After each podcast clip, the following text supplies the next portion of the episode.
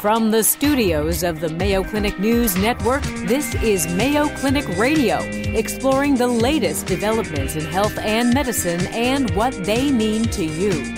Welcome, everyone, to Mayo Clinic Radio. I'm Doctor Tom Shives. And I'm Tracy McRae. When it comes to screening for breast cancer, mammograms are still the gold standard for early detection. But changing guidelines and differing recommendations on when to start screening has caused confusion for many women. Now, the American Society of Breast Surgeons has weighed in, calling for a risk assessment for all women over the age of twenty-five. On today's program, we'll discuss screening guidelines with a Mayo Clinic breast surgeon. Also on the program, a rare brain disease, progressive supranuclear palsy. And treatment for cancer of the esophagus. That's this week's program. Up next. Breast cancer, a disease many women fear more than any other, even though heart disease is the number one killer of both men and women. Nonetheless, breast cancer is fairly common. In fact, after skin cancer, breast cancer is the most common cancer diagnosed in the United States among women. There have been significant advances in diagnosis and treatment of breast cancer over the past decades. Survival is increased, and the number of deaths from breast cancer is steadily declining. And the surgery for breast cancer and reconstruction is better than ever. But there is still some controversy when it comes to mammography. Joining us in studio is Mayo Clinic breast cancer surgeon, Doctor Amy Degnim. Welcome to the program, Doctor Degnim. It's nice to meet you. Hello. Good to be with you. Okay, Doctor Degnim, let's start out with a little controversy, because I think the breast cancer surgeons in this country, or maybe even the world, just add a little fuel to the mammogram controversy fire. Right, they definitely did. So I think this really initially ignited uh, back in two thousand sixteen when the United States uh, Preventive Task Force uh, Service issued guidelines to suggest that mammography maybe did not need to be do, be done every year starting at age forty, and that instead that really could be started at age fifty and only be performed every other year instead of every year. And that generated quite a bit of um, media coverage and controversy. Uh, and in response to that, then the American Cancer Society uh, reviewed their policy and issued an update. And they kind of came in with an intermediate position recommending starting screening uh, at age forty-five. Uh, and now the American Society of Breast Surgeons has reviewed data and issued a new guideline as well. So what's different about the American Society of Breast Surgeons guideline is that it specifically advocates for risk-based screening, saying that we're not going to screen everyone the same way. We're going to start by assessing a woman's risk, and the higher risk women would get a more intensive screening approach, and the lower risk women would get an average sc- risk screening approach. That makes a lot of sense, doesn't it? Makes a lot of sense, because what some people think, I mean, there was a lot of confusion with that. You know, should I start at forty? Do I wait until fifty? And if the answer is, well, it depends, that made confusion for people. But if you explain why it depends, I think it makes more sense. Right. Well, we know that doing screening mammograms does have some risk in the sense that there is a small amount of radiation delivered. And in addition to that, the, the point of screening is to potentially find something and evaluate it with a biopsy. But many of those biopsies can be benign. So we are, you know, having a, a substantial number of women then have a biopsy that turns out to be benign, but they have the anxiety uh, associated with that and, uh, you know, the the pain of the procedure, even though it is a minor procedure. Uh, and, and they could have a small complication, such as some localized bleeding or a very rare chance of an infection. So for those reasons, we have to remember that uh, mammography does have some risks, although they are limited. And we have to weigh that against the potential benefits of catching a cancer at an early stage when it is more treatable. Now, when should a woman do this risk uh, assessment? So, and how do you do it? What the American Society of Breast Surgeons is recommending is a risk assessment for women starting at the age of twenty-five. And essentially, it, it consists of a good history, uh, asking women about their risk factors for breast cancer. And in those early younger years, we're really looking for the biggest risk factors. The first one would be a genetic predisposition or Uh, a genetic mutation that is passed down in a family that would increase a person's risk. And the two most common mutations that are known of right now are B R C A one and B R C A two, but there are other genetic mutations that can also increase breast cancer risk. But we screen for those just by asking a woman, does she have a history of breast cancer in her family? Does she have a history of other uh, family members who had ovarian cancer uh, or other malignancies, you know, tumors in the family? Uh, and by taking that history, we get some sense of whether there would be a chance of one of these mutations running in the family that would tell us that person definitely has an increased risk. And genetic testing would be something that women might choose to do.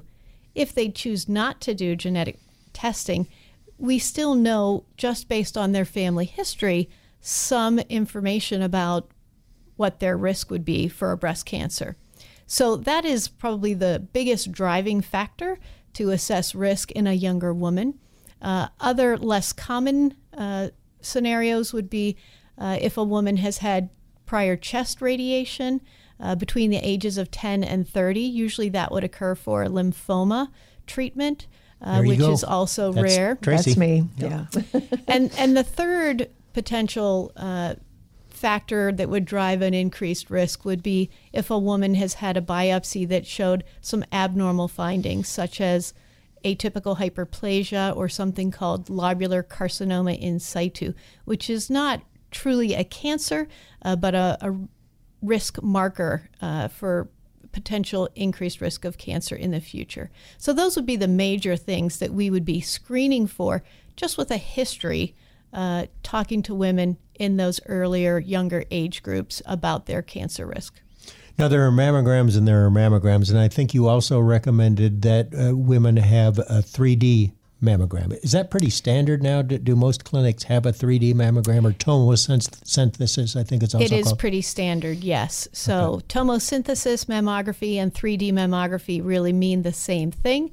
And what it does is it allows the radiologist to see several different pictures of the breast instead of just a single Uh, picture from each view of the breast. So they can get more information about potentially what is on the inside of the breast tissue. And that's especially good if you have dense breasts. It is better if you have dense breasts. And are, are there other studies that you might want to do if you do have dense breasts, other than in addition to or instead of three D mammography? Sure. So uh, the guidelines that the American Society of Breast Surgeons has recommended kind of divide women into two categories: women who have average risk and women who we know have an increased risk. Uh, if a woman has average risk, but on their mammogram they have high density, then it is recommended that they consider supplemental screening. If a woman is in that higher risk category due to other factors, such as a genetic mutation, a strong family history, Uh, prior radiation, or one of these uh, biopsy, you know, high-risk lesions, then they would be recommended to consider supplemental screening and start that at an earlier age. And the other thing your group talked about was the fact that if a woman's expected survival is ten years or less, you can stop having mammograms. That makes sense to me, too. It does. Uh, the challenge there is that we still don't have the crystal ball of who knows when. When do we know that a woman is only going to live ten more years? Right. One of the things I think is interesting, though, is um, instead of there being this guideline, you know, start at forty, it's more it's dependent on each person's situation. And then does that give patients the feeling of a little bit more control or advocacy for their own health? We certainly hope so. I mean, that is the whole goal, and was a driving factor in the U S Preventive Task Force recommendations, that they wanted women to have a conversation with their provider to understand that there are some risks to mammography or some disadvantages of doing mammography very frequently and at a young age, and th- to be aware uh, of what those potential, you know, consequences are, and be doing their screening with purpose instead of just as a rote uh, practice. All right. You know, it all makes a lot of sense to me. I mean, surgeons are smarter than we're sometimes given credit for. Let's face it. you, Doctor You're, Amy you're Degnim, on board with this. That's right. Breast cancer. Mammograms are still the gold standard for detecting it early. Who's at increased risk? Well, it's worth doing a risk assessment when you're a young woman and then discussing with your doctor how often you should have the tests and when you should start having them. So let's talk about surgery. That's your uh, field of endeavor. Would you say that the majority of, of women who have breast cancer need surgery? Yes. Currently, that is the status.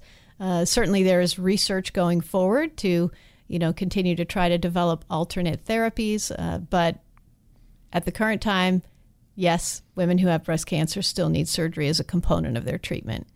And then how do you decide what surgery they need? How do you decide whether they, they need a lumpectomy, whether they need a mastectomy, whether they need a bilateral mastectomy? Tell us about that, how you go about that. Sure. Well, sometimes it's an easy decision and sometimes it's a lot more complicated.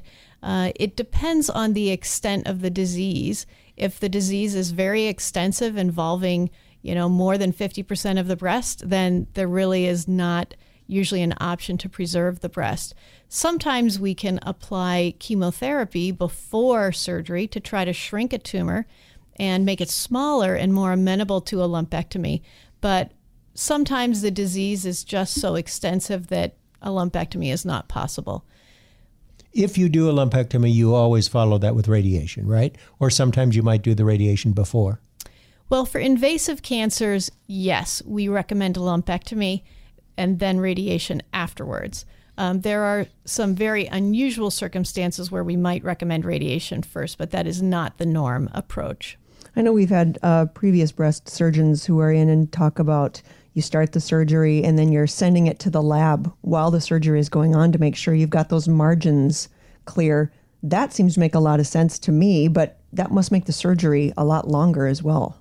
It does increase the surgery length a little bit, but it's, um, I think, more cost-effective overall and better for the patient to just have one surgery.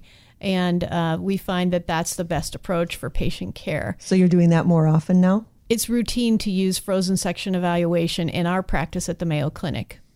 And how do you decide whether or not you need to remove any or all lymph nodes? So lymph node evaluation is recommended whenever the type of cancer is invasive, which mean it, which means it does have the ability to move throughout the body. And usually if it's going to spread, it will spread to the lymph nodes first. So that's why that's the best area to check to see if there's ev- any evidence that the disease is starting to transfer. However, if a woman has a non-invasive cancer, something we call D C I S, which stands for ductal carcinoma in situ, then we do not need to evaluate lymph nodes.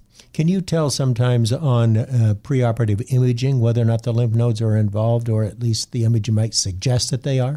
Yes, if the image shows abnormally enlarged lymph nodes, that's a good sign, uh, or I shouldn't say a good sign, but a strong sign that the lymph nodes may be involved. However, if the lymph nodes appear normal on the imaging, it doesn't completely rule out that there still might be cancer cells in those lymph nodes that we could only see by looking with a microscope. You know, I think uh, we talk so often about if the cancer has moved into the lymph nodes. Um, for the layperson, why does it matter if it's in the lymph nodes? It helps us to understand uh, what the likelihood is of the cancer being elsewhere. If it is in the lymph nodes, there's a higher chance that it might be present somewhere else in the body, and there's a higher chance that the cancer might return in the future. And so that helps us to determine what other treatments we should be providing to that patient. Uh, for cancer that's in the lymph nodes, we are likely to be more uh, aggressive or intensive with our therapies because of that higher risk of cancer spread. What about the question might come up about, should I have both of my breasts removed? How do you help a woman decide that? This is a really common question that, that comes up. And it's really a very personal choice. We spend a lot of time counseling women about this choice and helping them to fight, find the right answer for them. We do know, you know, convincingly that removing a woman's other breast does not make her live any longer. However, it will reduce her chance of getting a cancer in that breast and having to potentially go through cancer treatment. On the other hand, there are definitely downsides to having both breasts removed. It doubles the risk of surgical complications because instead of operating on one site, we're operating on two. And when the breast is removed, there's a loss of sensation in that breast. It doesn't feel normal. Even with reconstruction, we can have really great results, but they're still a substitute for the real thing. So it does lead to some change for women in their body image. All right, let's talk about uh, reconstruction. How do you help a woman decide that, and, and what can you do, and, uh, and what will the breast look like if you do have reconstruction and if you don't? Again, this is a lot of time, you know, that we spend talking to women about what their options are. Uh, there are two main approaches for reconstruction. One is to do a reconstruction using implants, and the other is to do a reconstruction using her own tissue to replace the volume that is removed with the breast at the time of a mastectomy. And, you know, we recommend that she think about these things carefully. There is certainly also the option to not do any reconstruction, and some women prefer that. Uh, there's less extensive surgery, potentially an easier recovery, and those women can choose to use an external prosthesis in a in a bra after surgery. So it's, again, really a very personal choice. Uh, we spend a lot of time with women trying to help them understand these different options and find the right match for them. But you can actually now move the, remove the breast, save the nipple, and do the reconstruction, and basically all in the same operation. In many cases we can, and this is what we call nipple-sparing mastectomy, where we are able to keep the skin of the entire breast, including the skin of the nipple. We take out all of the breast tissue from underneath, and really, essentially, there are no visible scars after the surgery other than what is at the bra line. And we, we really have, the techniques have allowed us to provide excellent cosmetic outcomes. Is there any nerve connection, or is that all severed?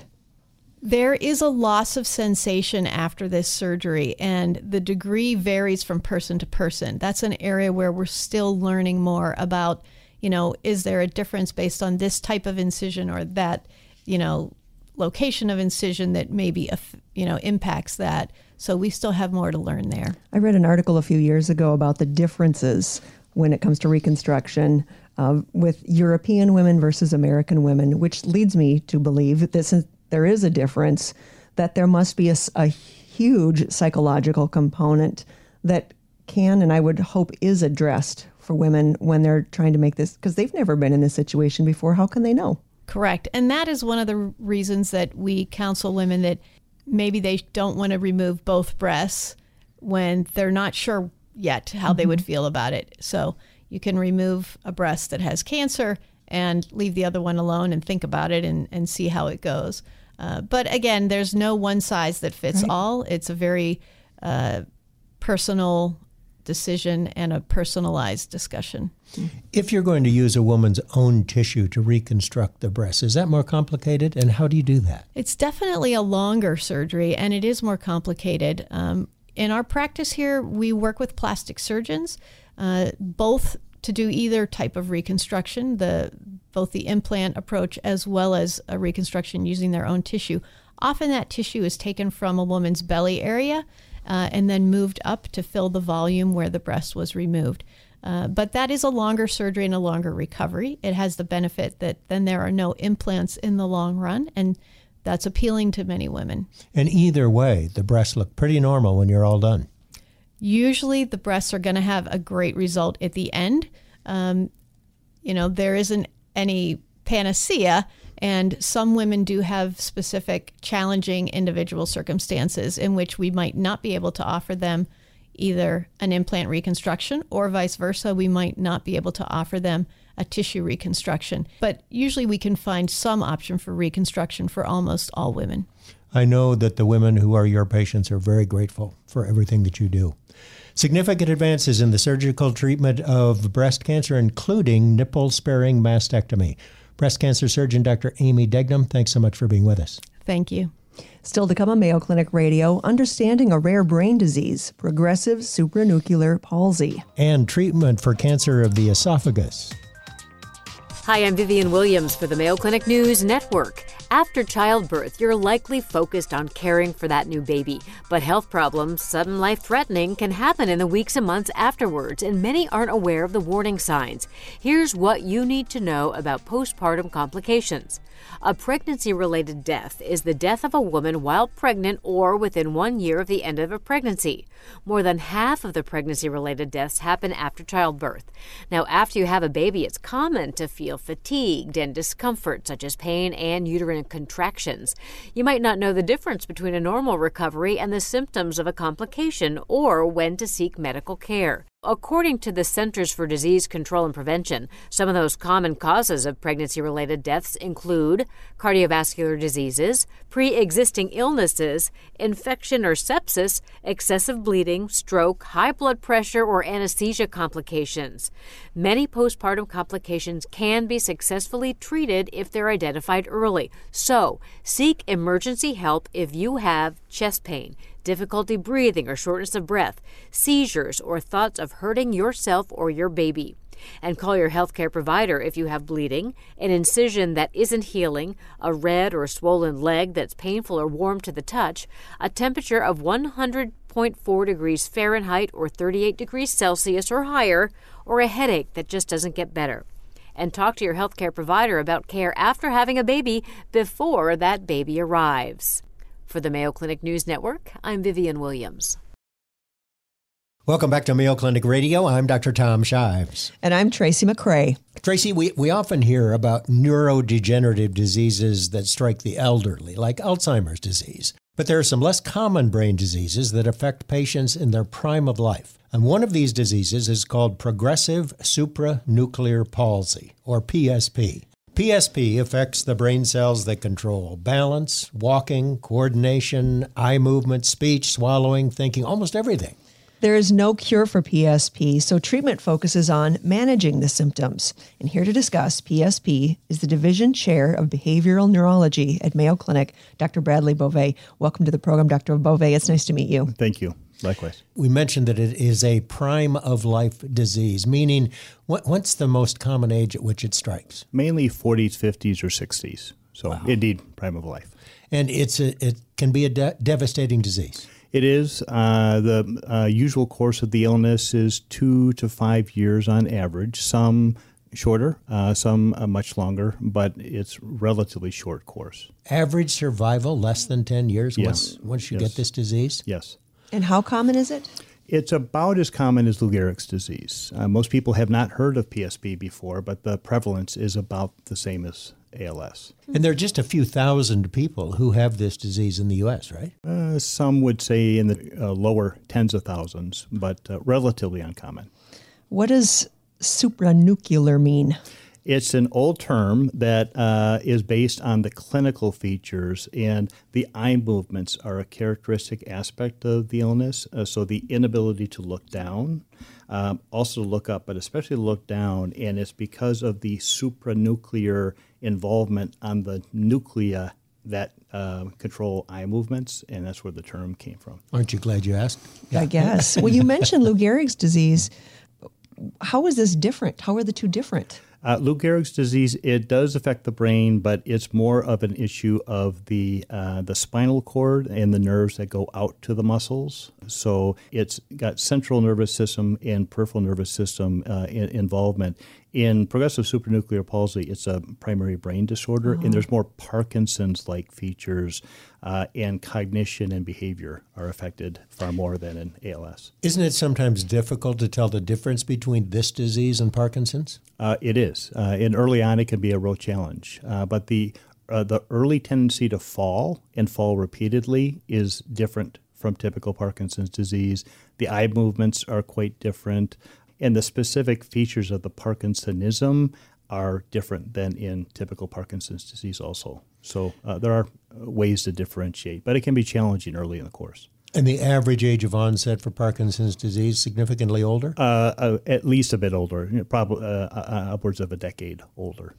Well, what causes it? Is it a Is there family history that's involved? Uh, for the most part, there isn't much of a family history. It really? can run in families, but that's extremely rare, uh, and is due to a, uh, an accumulation of this protein tau T A U, tau. Uh, Parkinson's disease is alpha-synuclein, so it's a different protein.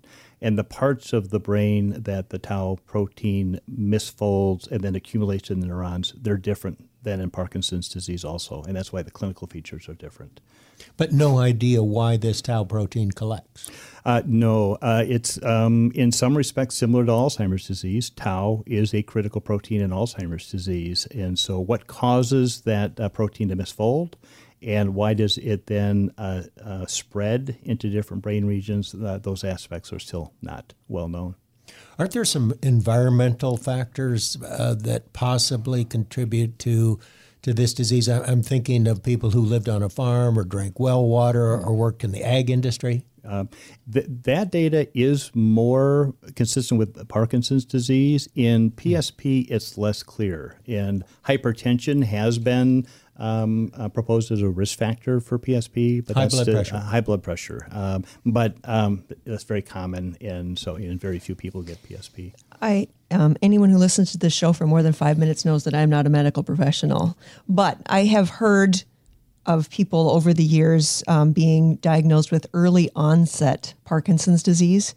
Do they actually have P S P? Some may. Um, some people with Parkinson's disease will uh, develop symptoms in their twenties or thirties, so very, wow. very young. And P S P, that, that's very rare to be that young. It can happen, but that's distinctly. It's more forties, fifties, sixties, and uh, in some cases seventies. So how do, how is it diagnosed? Is it just uh, the symptoms? Largely the symptoms. There are some other uh, features. There's no blood test. There's no spinal fluid test. Uh, the M R I scan can show some distinctive features that, if it's present, it helps the clinician uh, to support mm-hmm. P S P, but it's largely based on clinical features. Let's talk about treatment. You did mention that the average survival is less than ten years, so I'm assuming that means that we don't have any very good treatment. But what, what do you have? What is available? Uh, there are several clinical trials, and perhaps we'll uh, discuss that, uh, very exciting clinical trials. Uh, but uh, the current uh, standard of care is medical management and uh, physical therapy, occupational uh, therapy, speech therapy. That's really the mainstay, is uh, the non-medication approaches. Some people will benefit from Sinemet, which is a common medicine used in Parkinson's disease, but the response is variable. Uh, there are some other medicines that can help with symptoms, but unfortunately we don't have anything that will slow it down or halt progression. Um, in the clinical trial space, there are some anti-tau, so there, these are tau vaccines that are in clinical trials right now. Uh, we don't have the final results yet, but uh, uh, there's great hope that this will impact the illness. In in terms of just controlling the symptoms or actually improving survival? Uh, improving survival. So the, the, the primary goal is to show uh, uh, a slowing down of the rate of progression. Perhaps it'll halt progression and keep a person at their current level of disability, which obviously is not ideal.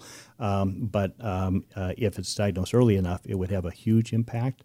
Uh, will there be improvement? That's harder to say, and we'll know in the next uh, couple of years as these uh, tr- uh, initial trials complete. It's probably a difficult disease to study because it's so rare. It is. Uh, at a place like Mayo Clinic, we do see a number of uh, patients that have hard-to-diagnose uh, uh, types of uh, neurologic problems. And uh, uh, with the experienced eye, it's usually not that difficult to establish a diagnosis. Uh, but again, early on, or those with atypical features, it, it can be a challenge for anyone. Of the clinical trials that are going on now, which to you looks most promising? The the tau vaccines look uh, the most pro- uh, promising. They're directly targeted against the abnormal protein. Um, so the design is to uh, basically neutralize the abnormal tau protein collections, especially as it goes from nerve cell to nerve cell. Uh, it's a very interesting phenomenon. Why do neurologic disorders uh, evolve or worsen? And there's um, recent data that the abnormal protein may skip from neuron to the next neuron, and it may go through the synapse or through some other mechanism. So if antibodies can then neutralize that protein so that it can't skip from neuron to neuron, at the very least, we could slow it down or halt progression. That is amazing. Uh, it is unfortunate. Doctor Brad Beauvais, the disease is P S P, progressive supranuclear palsy. Fortunately, it's rare, affecting less than ten thousand people in the United States. It does strike in the forties, fifties, and sixties, generally younger than people with Parkinson's disease. truly a devastating condition, but there is hope for better treatments in the future. There is. We've been talking with Doctor Brad Beauvais. He's one of the world's experts on progressive supranuclear palsy, and he is division chair of behavioral neurology at Mayo Clinic. Thanks, Doctor Beauvais. Thank you. Let's talk about the esophagus. The esophagus is a long, hollow tube that connects your throat with your stomach. It helps through muscle action called peristalsis to move the food you swallow down to your stomach where it be- can begin to be digested. Now, unfortunately, just like other organs in the body, cancer can develop in the esophagus. Fortunately, though, it's relatively uncommon, and interestingly, it occurs three to four times more commonly in men than women. Yeah, why is that? We'll find out, I suppose. Cancer of the esophagus can be difficult to treat, but the prognosis is much better than it used to be. The five-year survival rates for esophageal cancer have quadrupled in the past few decades. Early detection of the disease is key to a positive outcome. And here to discuss esophageal cancer is Mayo Clinic thoracic surgeon, Doctor Shanda Blackmon. Welcome back to the program, Doctor Blackmon. It's really great to see you. It's great to see you. Thanks for having me again. Thanks, Doctor Blackmon. An important topic. And as we mentioned, it is relatively uncommon, but I also read that for males, one out of one hundred twenty-five males are going to be diagnosed with esophageal cancer in their lifetime. Seems like a lot to me. Correct. And we think that that has something to do with the high rate of reflux that we've seen. The incidence of this diagnosis has gone up over time, partly because we can detect it a little better and partly because perhaps people are getting bigger and the obesity epidemic has led to more reflux, and that the reflux is somewhat related to the incidence of esophageal cancer. So men who have a long-standing history of reflux should go into their doctor and be screened right now for something called Barrett's. All right, so tell us what you mean by reflux and then explain what Barrett's is. So that's when the acid from your stomach comes back up into your esophagus. So if you eat a spicy meal, lay down at night, you might occasionally feel that. But if you have to take medicine to alleviate that burning in your esophagus, then that's sending your body a signal that something abnormal is happening.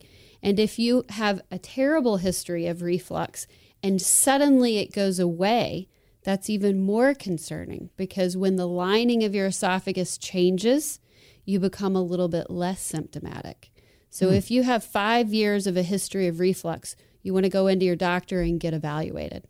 And reflux really shouldn't happen in most people because there's a valve down there to keep the contents of the stomach in the stomach. But for people right. where that when that valve malfunctions, then the contents of the stomach, which has a lot of acid in it, can be pushed back up into the esophagus, and that causes damage to the lining of the esophagus, correct? Right. People can have something called a hiatal hernia or a hernia where the, the diaphragm that comes around the esophagus opens up a little bit, and some of the stomach goes up into the chest. And in that circumstance, it makes it easier for the acid to wash back up.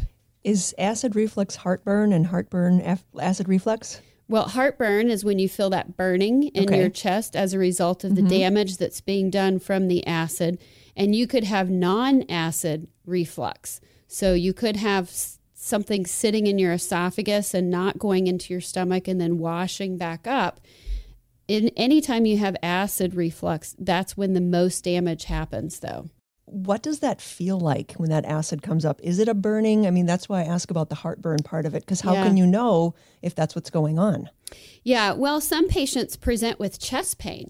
And when you go to the emergency department and you complain of chest pain or you go to your doctor, they're thinking in their brain, either you have really bad reflux or you have a heart problem. And the first thing they do is rule out the heart problem. But if you get that ruled out, then you need to follow up with the doctor to find out why do you have the heartburn or the reflux.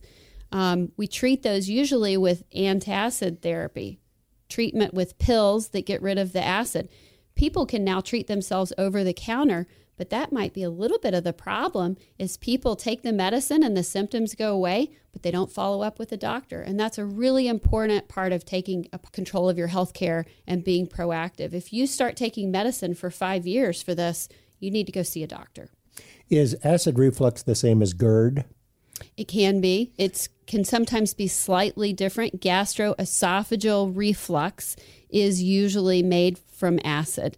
If you take medicine to change it, you're still having reflux, but it changes it from acid to what we call a normal acidity or a normal pH. So we've pre- pretty much covered the, the risk factors, uh, being male, being obese, having uh, reflux. But what about the symptoms? How mu- what might suggest that you have esophageal cancer and not just reflux? Well, there are different types of esophageal cancer. There's adenocarcinoma and squamous cell carcinoma.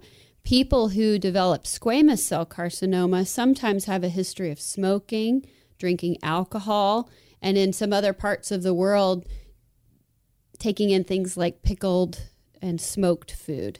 So without getting into too much detail, it's related to your diet with squamous cell and other habits that might be characterized as what we call bad habits, like smoking and drinking. Adenocarcinoma is more likely related to problems like obesity and reflux.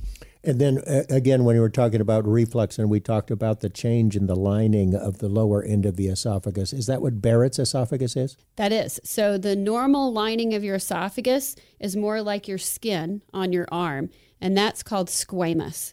And then the lining of the stomach is something that's called columnar, and that l- stomach lining replaces the normal esophagus lining when you have chronic damage due to reflux. Oh, okay, and then you have Barrett's esophagus. That's exactly what Barrett's is, yes. And if you have Barrett's, are you more likely to get esophageal cancer? We think you are, and you have to go under a screening program. There's a natural progression over time. Someone who has chronic damage to the esophagus over time can have different grades of Barrett's. So you can have normal Barrett's, which really isn't normal, we know that, mm-hmm. or you could have low-grade dysplasia, or you can have high-grade dysplasia. And nowadays, we have some treatment that can specifically treat those patients who have dysplasia in the esophagus. We basically use a special balloon that goes into the area and uses energy to get rid of that abnormal lining and help the healthy squamous lining come back. And when you say dysplasia, that means the cells are abnormal, but they're not cancerous. Correct. They're de- they're probably de- pre-cancer. Correct. Okay. And and then uh, once you suspect this, how do you make the diagnosis? So usually they do a scope. So the camera goes inside the mouth. You're sedated. It passes into the esophagus, and the endoscopist will look around on the inside. They'll use special lights, special stains. Sometimes they use an ultrasound to see how deep a, an injury into the esophageal lining might be. And then they sometimes take a biopsy, or they take a sample anytime it looks abnormal. And then based on that, they'll make a decision about what kind of treatment you need. What options are there?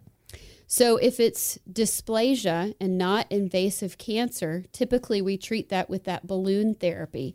If it's invasive cancer, you want to remove it completely. So if it's a teeny tiny tumor early, we can usually go in with a scope and scoop it out. Much like you might have a, a mole shaved off of your arm, we go in with a special camera and special instruments and take it out and snare it.